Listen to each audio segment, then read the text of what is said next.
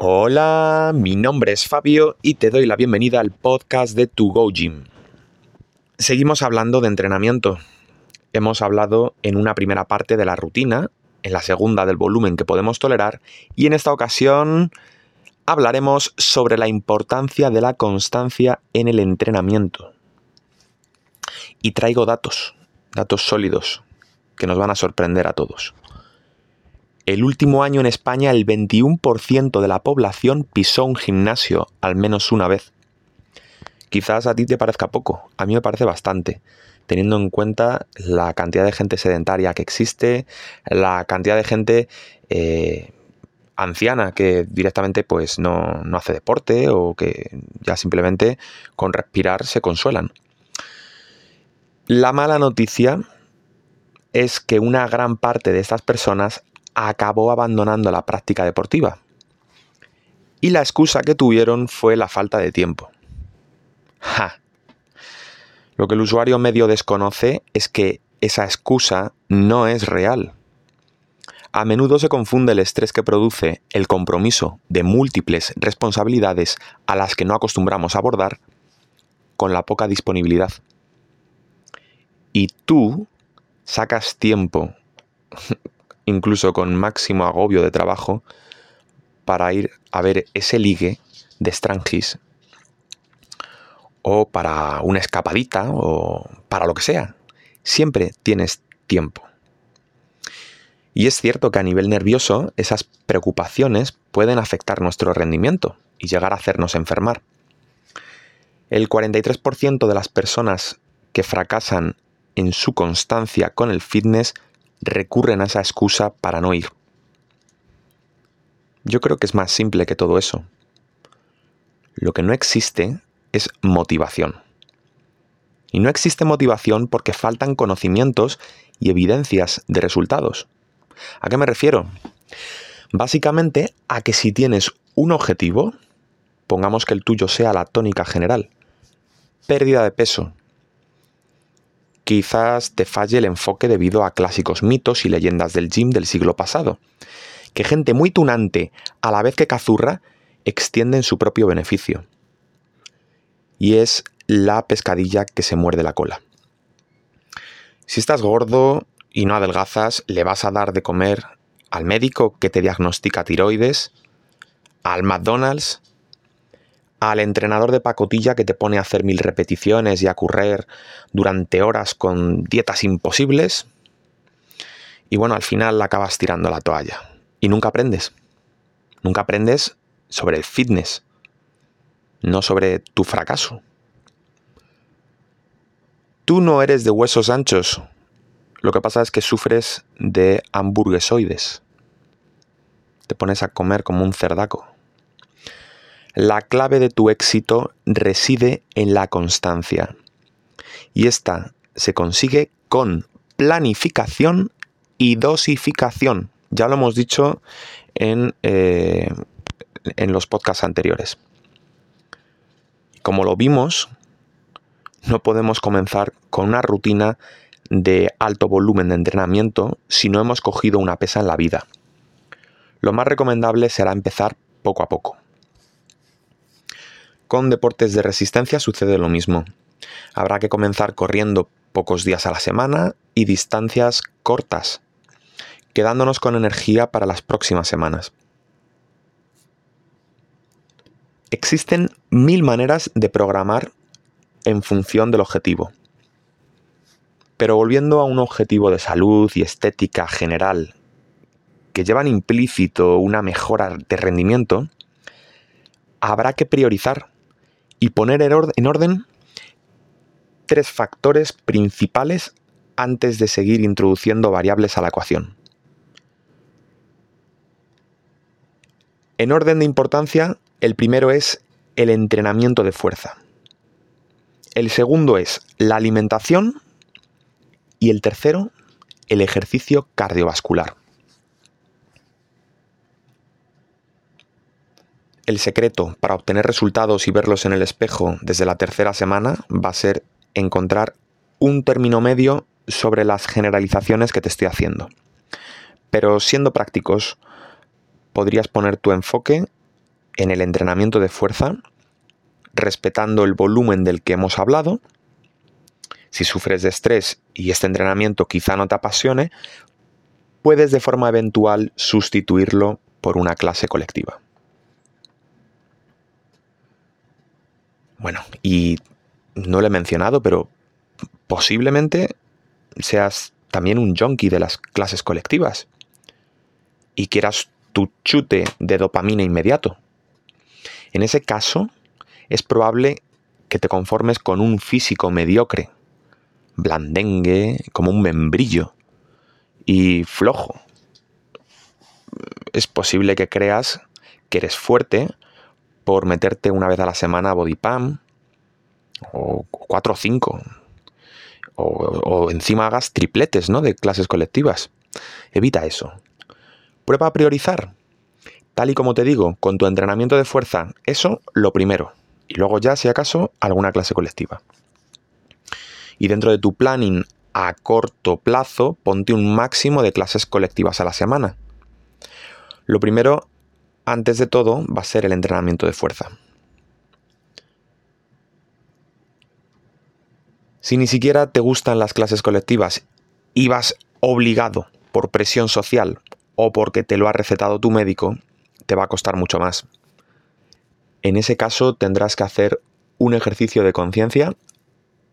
A la mayoría de los mortales nos gustaría tener el cuerpo y la cara de Brad Pitt o Scarlett Johansson. Si eres un tipo duro y reniegas de tu vanidad, no te preocupes. Nadie más sabe que estás escuchando este audio. Te adelanto un bombazo que te va a explotar la mente. Nadie te cree. Todo el mundo quisiera tener un cuerpo cincelado por los dioses aunque quizá no hayas desbloqueado esa posibilidad por estar bastante lejos de lograrlo aún. No te conformes con tu físico, ¿vale? Ya sean dolencias en la espalda y rodillas o lorzas de los 10 o 20 o quizá 50 kilos que te sobran. Vamos paso por paso. Objetivos a corto plazo y realistas. Ni siquiera he mencionado los flacos. Yo soy uno de ellos, ¿eh? Pero bueno, si eres un escuálido, también puedes remediarlo. Si te centras en la musculación, en la alimentación, solo tendrás que restringir ciertos alimentos perniciosos. Así de entrada, y más adelante, cuando hayas obtenido los primeros resultados en ganancia de fuerza, verás que tu cuerpo comienza a realizar una recomposición corporal. Ganancia de masa muscular, perdiendo algo de volumen, pero sobre todo grasa, sin casi ningún esfuerzo extra. Y en cuanto al cardio, pasear, subir escaleras y alguna clasecilla a la semana será suficiente. La constancia es la dosificación. Y sin ella llegan las excusas. Y así sucede con todo en la vida. Priorizar un objetivo no significa eclipsar el resto no puedes aceptar un proyecto en el trabajo que va a trastocar tu vida, ni tampoco puedes aguantar a un familiar petardo todas las semanas si sabes que te chupa la energía. Localiza ese foco te agobia e intenta neutralizarlo para poder agarrar la sartén por el mango. Usa diferentes estrategias, haz pruebas, pero quítate al pesado, quítate ese trabajo que te está volviendo la cabeza loca. No dejes que te bloquee. Y si te propusiste algo, lo cumples. Todos tenemos carácter y somos capaces de proyectarlo en cualquier aspecto de nuestras vidas. Creo que este es el punto más importante del entrenamiento que se puede extrapolar a cualquier ámbito de nuestra vida. Resulta bastante obvio, pero somos nosotros mismos los que nos ponemos los mayores obstáculos. Y suena a frasecita de Paulo Coelho, pero es que es real. Tienes que creer en ti, mejorar la imagen que tienes sobre ti y visualizarte como una persona comprometida consigo misma. Solo si eres capaz de serte fiel a ti, podrás serlo con el resto.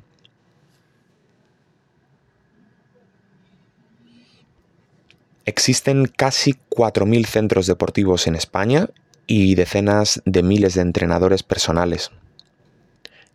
el grueso de los primeros viven de las matrículas en los gimnasios. Les interesa que dejes de ir, así hay más espacio para otros clientes. Y tampoco les importa que dejes de pagar. Seguramente hayas estado pagando varios meses sin haber estado yendo. Qué rabia, ¿no? Los segundos, si son profesionales mediocres, te irán soltando sus pildoritas de gurús del fitness, pero no te contarán los secretos más básicos del fitness. Porque tú ignoras muchísimas cosas sobre fitness. Bueno, a lo mejor me está escuchando un profesional, no lo sé. Pero eh, a rasgos generales, el usuario medio desconoce las cosas básicas del fitness que hemos visto en los podcasts anteriores y es tu ignorancia la que llena los bolsillos de estos profesionales mediocres. Y no necesitas saber mucho para empezar. Y obtendrás grandes resultados paso a paso. Pero esto es como una gran empresa. Necesitas paciencia. Te doy diferentes tips. Mira, puedes coger una cinta métrica y comenzar midiendo tu cintura, tus piernas, bueno, si eres un flaco puedes medir tus bíceps, si te apetece, tu torso. Hazte fotos desde distintos ángulos, en ropa interior o en bolinga, me da igual. Tampoco quiero que me mandes esas fotos, ¿eh? Y compáralas. Cada mes que pase, compara los pesos que movías y los que mueves ahora. Al ser algo novedoso, necesitas un tiempo de adaptación con progresiones bastante conservadoras. El cuerpo humano es muy agradecido y observarás los resultados. Agujetas. eso es una maravilla. Esa es tu primera medalla de una buena ristra que vas a ir acumulando. Pero necesitas caminar con tus sentidos abiertos para identificar esas medallas. Si no, vas a pasarlas por alto, te acostumbrarás a lo que ves en el espejo y no creerás en los resultados. Y la constancia también va de eso, de creer. Por eso, en los podcasts anteriores, mencionábamos que es interesante los días que no tenemos ganas de entrenar, o tenemos sobrecarga en la musculatura, o simplemente estrés por la familia y el trabajo, realizar una descarga activa. Ir al gimnasio, repetir nuestra rutina a muy baja intensidad, con poca carga, reduciendo series o revoluciones, el eh, tiempo bajo tensión, tiempo de carrera, reducir. Esos días que estamos mal, reducir para no petar. El camino es duro, pero te dignifica. Cuando identifiques nuevos cambios positivos, tienes que celebrarlo, echar la vista atrás y sonreír con orgullo, aunque creo que te gustará por el mérito que supone muchísimo más todo el proceso que llevaste para conseguirlo.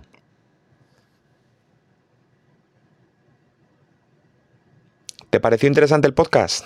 Pues compártelo con tu amigo Blandengue para que se ponga fuerte de una vez. Sigue pendiente sobre nuestros servicios de la app, que sacamos cosas muy chulas. Nos vemos pronto en tu Go Gym.